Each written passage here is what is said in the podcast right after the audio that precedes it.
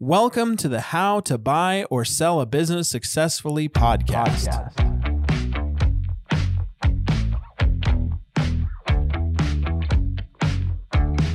The concepts discussed in this podcast are for informational purposes only. No attorney-client relationship is intended or formed by this podcast. No legal advice is intended in the substance of this podcast. Feel free to check out our website, www.goforemanlaw.com. Enjoy the show and welcome your hosts, Jake Wayman and Sam Foreman. Well, thank you all for joining us for another episode. We would like to help you buy or sell a business successfully. We're in the middle of an initial series of about 12 episodes, providing folks an overview of how deals work and covering key concepts. We just talked about how to get the most value out of your deal budget and some practical tips to do that. And today we're going to talk about how to understand the buyer's priorities. One of the things we encourage folks to do is really take time to put yourself in the shoes of the folks on the other side of the table from you, understand where they're coming at things from, understand what they value and what they don't value. My name is Sam Foreman. I'm a business attorney here in Wichita, Kansas. I love working with folks who are buying or selling business. I have two wonderful children. I've been married for 10 years. And my favorite thing about Wichita, Kansas is the people. And there's a lot of things to love here, but my favorite thing is really it's all about the people, just wonderful people who really care about their community. My co-host is Jacob Wayman. Yeah, I'm Jake Wayman. My wife and I are the owners of Orangetheory Fitness here in Wichita, and we have two boys. I've been married for a little over 3 years, and you know what? That was one thing that I like about Wichita. I love the ability, if you want to get involved, you can do it quickly, and you can make an impact quickly in this community. That's what I love about Wichita.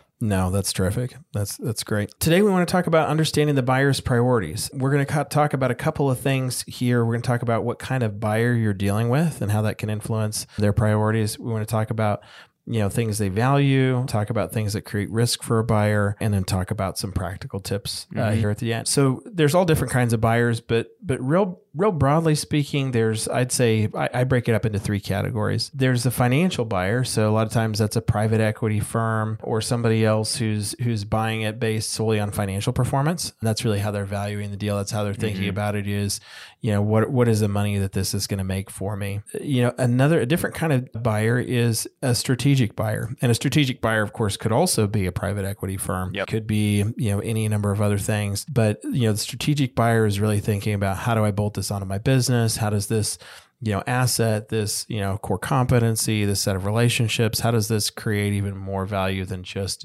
the financial performance of this business? And then I think lastly is kind of the lifestyle buyer. Every now and then you find somebody who's they're just, they just want to have the business for whatever reason. It's more about the lifestyle it creates for them than it is necessarily even the financial performance, even though that's of course still going to be important. Well, and I think for my wife and I, we started out as lifestyle buyers and then we've kind of moved through being strategic to financial, I think you can be all three at some point in time. I mean, because you as a lifestyle buyer, you want to be able to purchase a business that, it's going to create financial wealth for you. And, you want to be strategic about it because if it needs to align with your strengths as a person, and be able to run it. So I think you can play at all those, but I would put my wife and I in the lifestyle when we first purchased Orangetheory. Yeah. No, that's terrific. Next, I want to talk about some of the things that create value that drive value in terms of buyers' priorities traditionally. And one key is we're talking through all of these topics is remember, these are just generalities, of course. It's really important to create that relationship with, the buyer that you're doing the deal with and make sure that you understand what their unique, priorities are in the deal because they're all going to vary. But these, I think, are some helpful starting place to create some context. What I think going back to is that relationship. And, there's that relationship between the buyer and seller. And, as a seller, you'll learn to know what their priorities are by having those conversations with them and be able to gain if it's this over that. Yeah. No, excellent. One of the key things, of course, is financial performance. If the dollars don't make sense on the deal, the deal probably doesn't make sense really for any of these buyers, or at least it may not. And so making sure that you understand, if you're on the sell side, you know, what is it that's going to drive the necessary financial performance so you can help, you know, make the deal or break the deal as quickly as possible. Well, and something too, as from a buyer standpoint, or even the seller, like if you also start from the seller side, is you need to know what your industry multiples are. So, you know, in certain industries, you know, it could be typical that the companies sell for 3 to 5X of EBITDA and knowing that. And it's like, you look at your own business and say, hey, am I performing in that spectrum? Am I, is a buyer going to want to pay the price that I want to put it out there for? Is it worth what I'm trying to sell it for? Right, right. No, that's terrific. Yeah, no, and make sure that you have a sense of what kind of, if you're on the sell side, what kind of buyer you're dealing with and what their purpose is. Yeah, because that can change what those multiples might look like. 100%. I think it's, you going back to your first point, is understanding the kind of buyer that you're dealing with is going to determine probably what the purchase price is going to be. So maybe somebody who may pay a extremely high multiple on the higher end because it's a strategic buy for them. It's something they like the financial performance of it. So that changes it all. Yeah, no, absolutely. Other things that drive value, customer relationships and how transferable are those customer relationships? You know, talk to me a little bit about what that was like for you and when you were on the buy side and how you looked at customer relationships. Yeah, I mean, because like with Orangetheory Fitness, we're membership based. I mean, that's how we make our money is through our membership dues. And so, you know, we needed to make sure that we were going to take care of our members, our customers, almost from day one, because it wasn't like we had to acquire new members, but there was the members that were there, our customers that were there, and those relationships needed to be delicate. They were delicate. We needed to handle them properly. And so a lot of it was, we wanted to show our members and our customers that we care about the brand. We're going to take care of this brand. We're going to take care of you. Right. And, you know, don't discount that because your current customers are your only revenue source to start with. Yeah. I mean, and you got to take care of that. Yeah. No, that's terrific. And really understanding how those customer relationships create value and how they're going to be continued. Yep. Depending on the deal structure, depending on the nature of the customer, you know, you could have some that are just, you know, completely at will, completely terminable anytime, where the only thing that's going to protect you is the relationship. And you could have others where it's like, well, they're locked in, they can't walk away, and you know, all they care about is that we're able to continue to do these three things. I mean, also in customers, also the employee relationships too. Are you going to be able to get along with and be able to manage the employees that are there? You know, and the key stakeholders that plays in, because I mean, that will drive a lot of the customer relationships too. If the employees aren't happy, then that can change a lot of different things. Yeah, no. And that, you know, goes back to something we talked about a couple episodes ago in terms of due diligence and really making sure that you understand how the business creates value, how it creates the value that you're interested in on the buy side, and then how to capture that value in the deal process. Yep. No, that's terrific. Same concept applies to supplier relationships.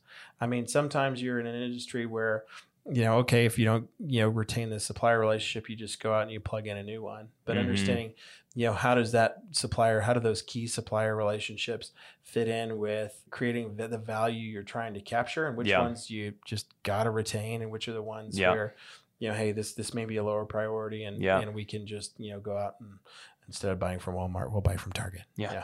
Whatever that might be. I mean, that's like, we were very fortunate as our supplier relationships were like that, you know, was just going and getting supplies from Target, Amazon, whatever. But it wasn't like manufacturing where it's like very strategic on the supplier relationships that you have. Right. No, absolutely. Understanding the importance of intellectual property, I think, is another one for folks to be tracking with. It might be the value of the brand, which might be, you know, have a lot of continuity for it. It could be, you know, something as hard to pin down as, well, you know, we've got a key employee who really knows how to work this machine, and this machine, you know, prints gold when this employee's here, and every other time it prints not gold. Yeah. And so understanding what that is, you know, whether it's a process, whether it's, you know, registered IP, whether it's a brand, or whether it's something like a trade secret or otherwise, figuring out where that fits and then how to protect that. Well, as a buyer, like a lot of this should be coming up in the due diligence process, so you can build your priority list when you're doing that due diligence. Yeah, no, absolutely. Absolutely. Next, let's talk about risk. You know, here's some risks that can fit into a buyer's priorities and how they view the deal. One, and we're certainly very versed in this now, given the current state of the economy, is market risk. Yeah.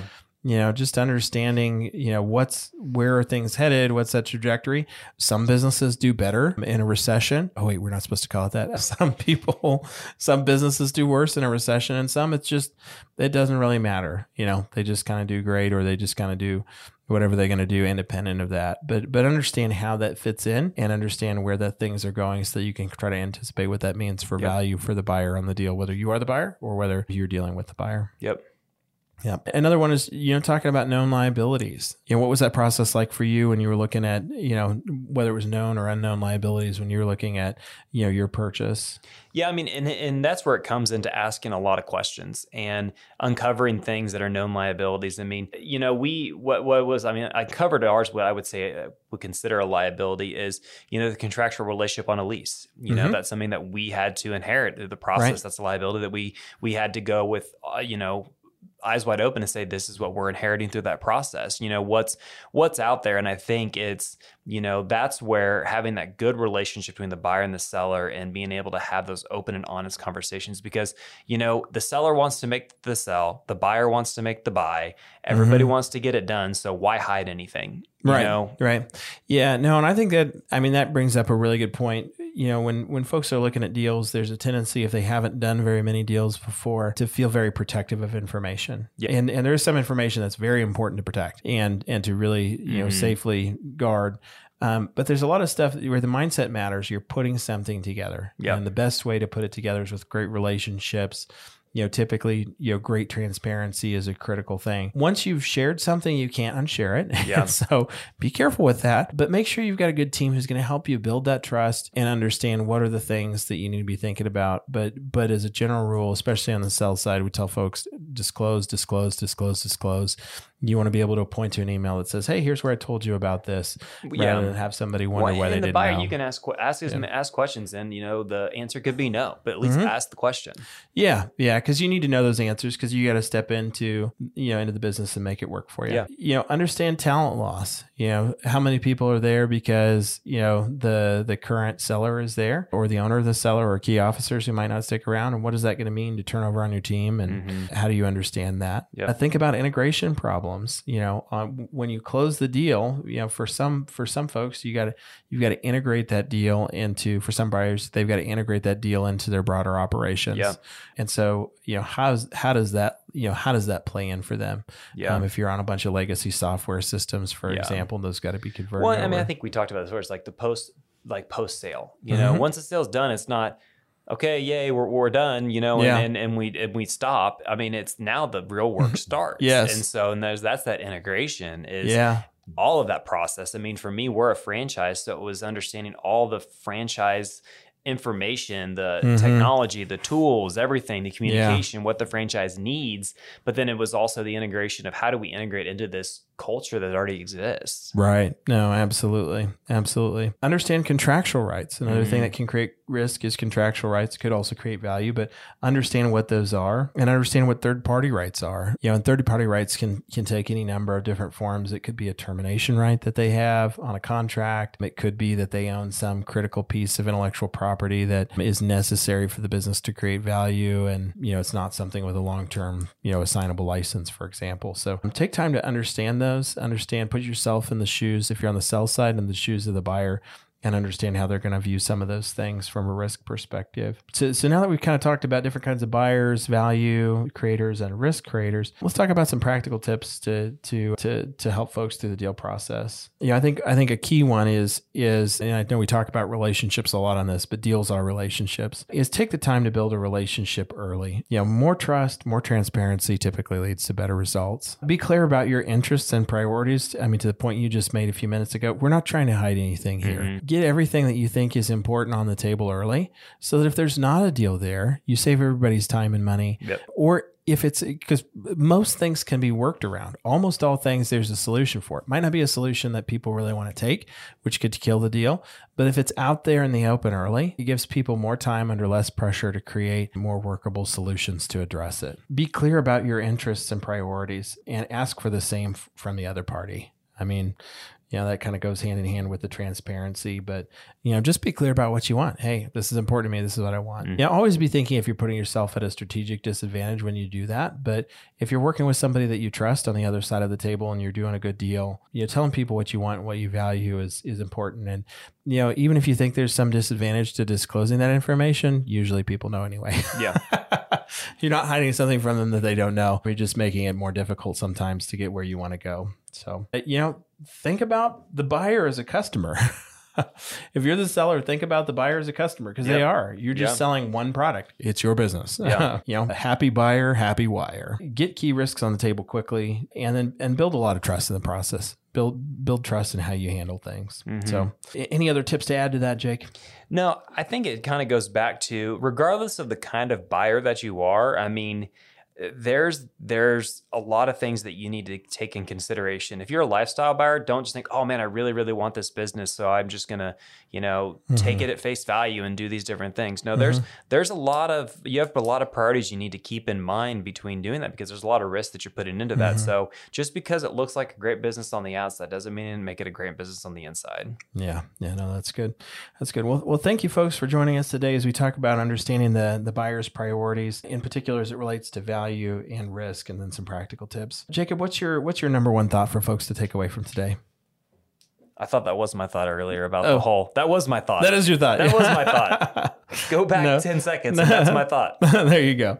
No, that's terrific. That's terrific. I think my number one thought to tack onto that is, you know, happy buyer, happy wire. If you're on the sell side, make sure you take time to understand what it is that your buyer wants, and then go figure out how to deliver it as excellently as you can in the process, you know, just like you would for any other customer. And if you're the buyer, be a collaborative partner in that process. Help the seller understand what it is that you want, because you're creating mutual value in the process. Yeah. I think one of my wellness tips for doing deals, particularly as it relates to all of this, is, you know, build trust. You know, when you're building trust with folks in the process and those really great relationships, that can help folks really have a much better experience, a much better outcome. It really lowers the stress on deals, because you're not constantly thinking about, you know, what do I not know? What do I not understand? How is this person trying to take advantage of me? You know, it just creates a much better process for people. Yep. Well, thanks for joining us today, folks. We appreciate your time. I hope this is something that you're enjoying as much as we are. Please join us next time as we address the question of, what are the seller's priorities? Thank you for joining us today. For future episodes, please subscribe to the podcast on Apple Podcasts or Spotify. And please check out our website at www.goforemanlaw.com/learning.